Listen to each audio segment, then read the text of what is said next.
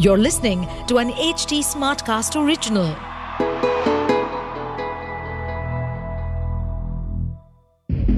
जो आपका खास है, क्या उसके लिए भी आप ही खास हो या वो आपके साथ बस अपने मकसद के लिए है दहशत पॉडकास्ट की इस सीरीज़ को सुने और जाने कि लोग कैसे साम, दाम, दंड, भेद के ज़रिए आपको शिकार बनाकर लूट पाट रेप, मर्डर, चोरी विश्वासघात जैसे अन्य क्राइम को अंजाम दे सकते हैं। सुनिए, डर और खौफ से भरी इस सनसनीखेज कहानी को। दहशत। पिछले एपिसोड में आपने सुना कि स्नेहा अपनी ही शादी से गायब हो जाती है और सभी घर वाले उसे ढूँढने लगते हैं। लेकिन लाख ढूँढने के बावजूद भी जब स्नेहा नहीं मिलती है, तब शिवम, उसका होने वाला हस्बैंड पुलिस को इन्फॉर्म करता है। थोड़ी देर में ही पुलिस लोकेशन पर आ जाती है। पुलिस आते ही सर्च ऑपरेशन शुरू करती है। सर्च ऑपरेशन शुरू करते ही धीरे धीरे पुलिस को सबूत हाथ लगने लगते हैं। सबूतों को मद्देनजर रख कर ये पता चलता है कि ये कोई मिसिंग केस नहीं, बल्कि मर्डर केस है। ये शक यकीन में तब बदल जाता है जब एक डस्टबिन से स्नेहा का खून मिलता है और साथ में एक रिंग। अब सुनिए इस कहानी का दूसरा भाग।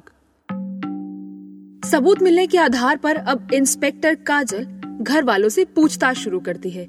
सबसे पहले स्नेहा के फादर और शिवम को बुलाकर इंस्पेक्टर रिंग दिखाती हैं और पूछती हैं, क्या आप इस रिंग के बारे में जानते हैं? शिवम तुरंत जवाब देता है कि, यस, मैम, ये तो स्नेहा की रिंग है, जो मैंने उसे रिंग सेरेमनी में पहनाई थी। स्नेहा के फादर भी यही जवाब देते हैं। शिवम फिर दोबारा पूछता है कि मैम ये रिंग आपको कहाँ पर मिली? ये रिंग मुझे स्नेहा के रूम के पीछे जो डस्टबिन है ना वहाँ से मिली है। तुरंत ही इंस्पेक्टर काजल अपने हवलदार को बुलाती हैं और ऑर्डर देती हैं। इस जगह पर मौजूद सभी लोगों के नाम फ़ोन नंबर और एड्रेस एक पेपर पे नोट डाउन कर लो। और केवल स्नेहा की फैमिली शिवम की फैमिली और उन दोनों के फ्रेंड्स और यहाँ का स्टाफ इन लोगों को छोड़कर सभी लोगों को अपने घर जाने को कहो। इंस्पेक्टर काजल अब डॉक्टर अभिमन्यु से बात करती है जो कि इस ऑपरेशन में वो फॉरेंसिक लैब से आए थे। वो उनसे पूछती है रिपोर्ट्स के बारे में जिसके जवाब में डॉक्टर अभिमन्यु कहते हैं जी मैडम रिपोर्ट्स तो आ गई हैं। और हमें जितने भी सैंपल्स मिले थे उन सब की रिपोर्ट्स में एक चीज़ कॉमन है कि वो जो ब्लड और हेयर सैंपल मिला था वो स्नेहा का है। लेकिन फिंगरप्रिंट्स बहुत सारे थे इसलिए हमने सिर्फ़ वो ही फिंगरप्रिंट्स शॉर्टलिस्ट किए जो विंडो पे थे। और उसमें हमें स्नेहा के अलावा चार और फिंगरप्रिंट्स मिले। इंस्पेक्टर काजल बड़ी हैरानी से पूछती है आखिर वो चार फिंगरप्रिंट्स कौन से हैं? और किसके हैं? पहला नाम निशा का दूसरा शिवम तीसरा सौरभ और चौथा पवन कुमार। इंस्पेक्टर काजल तुरंत हवलदार को आवाज़ लगाकर बोलती है हवलदार, जाओ पता करो कि ये पवन कौन है। थोड़ी देर बाद पता चलता है कि ये पवन कुमार वही वेटर है जो इंस्पेक्टर काजल को डस्टबिन के पास मिला था। इतने में जो सर्च पार्टी डंपिंग यार्ड में सर्च करने गई थी, उन्हें एक बॉडी मिलती है। ये सुनते ही इंस्पेक्टर काजल बॉडी को तुरंत मुर्दा घर में भेजने की बात करती हैं और खुद भी मॉर्ग की तरफ़ निकल जाती हैं। इंस्पेक्टर काजल मॉर्ग पहुँच के सबसे पहले वहाँ पे सर्च टीम के सब इंस्पेक्टर मोहन से मिलती हैं, जिन्हें ये बॉडी मिली थी। इंस्पेक्टर काजल ही मोहन से पूछती है कि ये बॉडी तुम्हें कहाँ से मिली? ही मोहन जवाब देते हैं कि मैम ये बॉडी हमें रिजॉर्ट से पाँच किलोमीटर की दूरी पे एक डंपिंग यार्ड में मिली है। वो भी पुलिस डॉग्स की मदद से। आसपास के इलाके में कितने डंपिंग यार्ड होंगे? सब इंस्पेक्टर मोहन जवाब देते हैं आसपास में सिर्फ़ दो ही डंपिंग यार्ड है। पहला जो शहर के पास है जहाँ पे सीसीटीवी लगा है और दूसरा यहाँ घने जंगलों के पास जहाँ पे सीसीटीवी नहीं लगा है। ये बॉडी तुम्हें किस हाल में मिली? मैम ये बॉडी एक बड़ी सी काली पन्नी में मिली पर इसका चेहरा एकदम जल चुका था। लगता है कातिल ने एसिड से जलाया है और गले में चाकू से मारने के निशान हैं। कुछ आसपास के लोगों से या इलाके से पता चला कि आखिर ये डंपिंग यार्ड में बॉडी कौन डाल के गया है? मैम, अभी तक तो कोई सबूत या कोई खास जानकारी हाथ नहीं लगी है, लेकिन हमारी सर्च अभी भी जारी है। इंस्पेक्टर काजल, एसआई मोहन को शाबाशी देती है और इस बॉडी को पोस्टमार्टम के लिए भेज देती है और वापस से रिजॉर्ट के लिए निकल जाती है। रास्ते में इंस्पेक्टर काजल सोच रही होती है, अब तक मिला सबूत, रिपोर्ट्स और गवाहों से तो यही लग रहा है, कातिल नहीं चाहता था कि स्नेहा की बॉडी किसी को भी मिले। और बॉडी नहीं मिलेगी तो ये मिसिंग केस बन जाएगा। और सब स्नेहा को ही कोसेंगे।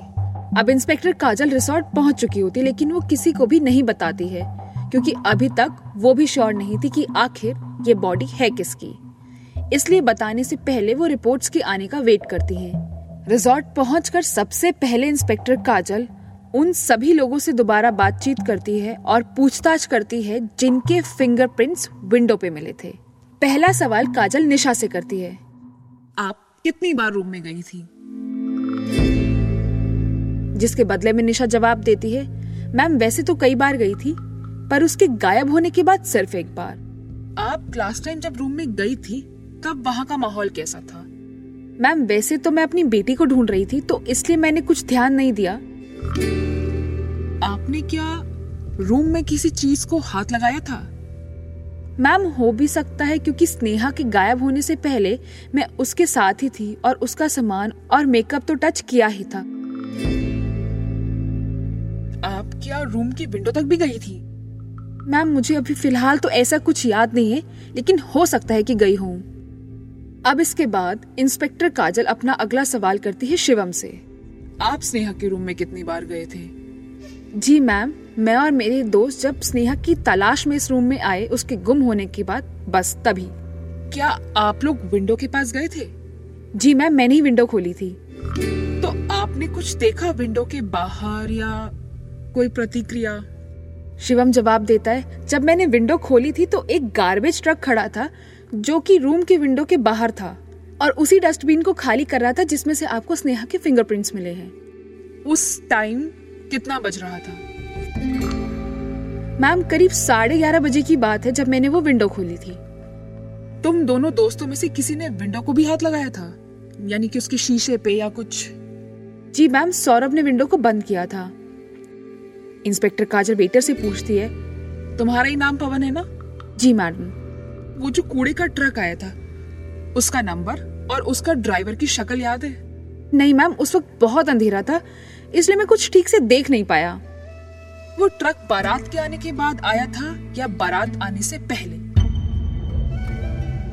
पवन सोच में पड़ जाता है और घबराने लगता है। पवन घबराते हुए जवाब देता है मैम कुछ याद नहीं है? सच सच बताओ वो कूड़े का ट्रक कब आया था? पवन रोता हुआ जवाब देता है बारात के आने के बाद। तो पहले क्यों बोला कि 11 बजे आया था? मैडम मैं डर गया था। मतलब वो ट्रक साढ़े ग्यारह के करीब आया था जब सब स्नेहा को ढूंढ रहे थे। कहीं तुम तो नहीं शामिल इसमें? नहीं मैम नहीं मैंने कोई खून नहीं किया। पर पवन मैंने तो ऐसा कुछ बोला ही नहीं कि कोई खून हुआ है। पवन डर के मारा भागने लगता है। और सारे हवलदार उसे पकड़ने के लिए पीछे भागते हैं और उसे धर पकड़ते हैं। इंस्पेक्टर काजल फिर उसे स्नेहा के रूम में लेकर जाती है। काजल उसे डरा के पूछती है, अगर तुम चाहते हो कि सारी ज़िंदगी जेल में ना कटे तो अभी वक्त है सब सच बोलो। वरना वरना मैं बिना कुछ जाँच के सारा इल्ज़ाम तुम पर डाल दूँगी। पवन बुरी तरह से रोने लगता है और बोलता है, मैडम जी, मैंने कुछ नहीं किया, मैं तो एक साधारण सा वेटर हूँ। मैंने तो सिर्फ़ कूड़े की गाड़ी का इंतज़ाम किया था, वो भी दस हज़ार रुपए के लालच में। किसके कहने पे किया तुमने ये सब? मैम, किसी लड़की का फ़ोन था। उसने सिर्फ़ मुझसे कॉल पर इतना पूछा, क्या पवन बात करे? मैंने बोला हाँ। तो उसने जवाब दिया कि मुझे तुम्हारी हेल्प चाहिए। मैंने बोला कि, मैडम, मैं तो आपको जानता भी नहीं तो आपको मेरी क्या हेल्प चाहिए और मैं क्यों करूँ आपकी हेल्प? फिर वो बोली कि, मैं तुम्हें दस हज़ार रुपए दूँगी, वो भी अभी के अभी। और मैं लालच में आ गया। और लालच में आके मैंने, ठीक है, बोल दिया। फिर बाद में मैंने उनसे पूछा कि बताइए कि आपको क्या काम है। उसने बोला कि तुम्हें एक कूड़े गाड़ी का इंतज़ाम करना है और उसे रात साढ़े ग्यारह बजे रिजॉर्ट में ठहरी दुल्हन के रूम के नीचे लाना है। वहाँ पर डस्टबिन जो रखा है, उसे खाली करवाना है। बस, तुम उस गाड़ी को वहाँ पर बुलाओ और उस डस्टबिन को खाली करवा के उसे उस रिजॉर्ट से बाहर निकलवा दो और उसे जंगल वाले कूड़ेदान में डालने को बोलना। शहर वाले डंपिंग यार्ड में नहीं। बस, इस दौरान मैं ये सब सुन रहा था, पर समझ अब आ रहा है कि क्यों मुझसे ये सब कराया गया। फिर तुम्हें पैसा कब मिला? मैम, पैसा तो मुझे जब ही मिल गया था जब मैंने हाँ की। तुम तक पैसा कैसे पहुँचाया गया? मैम, वो कोई छोटी बच्ची आई थी एक लिफाफा लेकर। तुम्हें ऐसा क्यों लगा कि मर्डर हुआ? है मैम, वो जब आपने उस डस्टबिन की छानबीन कराई थी और उसमें से खून और अंगूठी निकली थी। तभी से मुझे लग रहा है कि उस लड़की का मर्डर हुआ है। वो नंबर दो जिसे तुम्हें कॉल आई थी। पवन वो नंबर दे देता है। इंस्पेक्टर काजल अपने हवलदार को उस नंबर की जाँच करने को बोलती है। इंस्पेक्टर काजल पूछती है, क्या तुम उस बच्ची को पहचान सकते हो जिसने तुम्हें पैसे का लिफाफा दिया? जी मैडम, मैं पहचान सकता हूँ। जाओ और सबको हॉल में इकट्ठा करो। जब सब के सब हॉल में आ जाते हैं, तब इंस्पेक्टर काजल पवन को लेकर बाहर जाती है और पूछती है, यहाँ इतने सारे बच्चे हैं, इनमें से है क्या कोई वो पवन ध्यान से देखता है और फिर वो एक बच्ची की तरफ़ इशारा करता है। वो बच्ची और कोई नहीं, स्नेहा की फ्रेंड निशा की बेटी, मिशु होती है। इंस्पेक्टर काजल भी हैरान होकर दोबारा पूछती है, क्या तुम्हें पक्का यकीन है जी मैडम यही है वो लड़की। इंस्पेक्टर काजल को अब निशा पे शक होने लगता है। इस पूरी कार्यवाही में सुबह हो जाती है। पर लड़की के फादर यानी मिस्टर अश्विन आहूजा अभी तक अपनी बेटी का ही इंतज़ार कर रहे होते हैं। तभी डॉक्टर अभिमन्यु का कॉल इंस्पेक्टर काजल के पास आता है। अभिमन्यु बताते हैं मैडम जो बॉडी आपको डंपिंग यार्ड से मिली है वो स्नेहा की ही है। हाँ जी डॉक्टर अभिमन्यु मुझे पता था। आप एक काम कीजिए, उस बॉडी को यहाँ रिजॉर्ट में लेकर आ जाइए। इंस्पेक्टर काजल ये बोलकर फ़ोन कट कर देती है और सबको स्नेहा की मौत की खबर देती है। काजल लड़की के फादर के पास जाकर बोलती है आई एम सॉरी सर आपकी बेटी कहीं भागी नहीं है, बल्कि किसी ने उसका खून कर दिया है.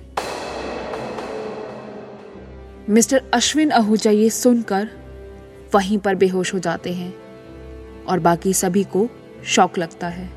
शिवम गुस्से में बोलता है, ये आप क्या बोल रही है, मैडम? ऐसा नहीं हो सकता। स्नेहा नहीं मर सकती। आपको किसने कहा कि वो मर गई? हो सकता है उसका किडनैप हुआ हो। आप ऐसे कैसे बोल सकती मेरे होने वाली वाइफ के बारे में? नहीं शिवम, वो किडनैप नहीं हुई है। उसका मर्डर ही हुआ है। और बहुत जल्द सबको कातिल का पता भी चल जाएगा, क्योंकि कातिल ने एक ऐसा सुराग छोड़ दिया है, जो उसे पकड़वाने के लिए काफ़ी है। उस सुराग की रिपोर्ट्स बस आती ही होंगी। अब बस सिर्फ़ दो घंटे की बात है। कातिल हम सबके सामने होगा।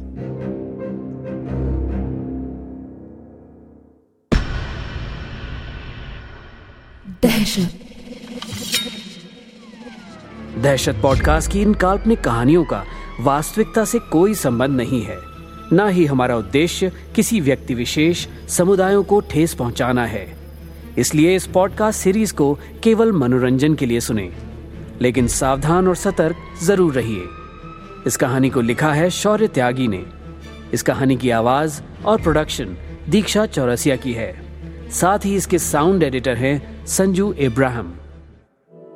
To stay updated on this podcast, follow us at HT Smartcast on all the major social media platforms. To listen to more such podcasts, log on to www.htsmartcast.com.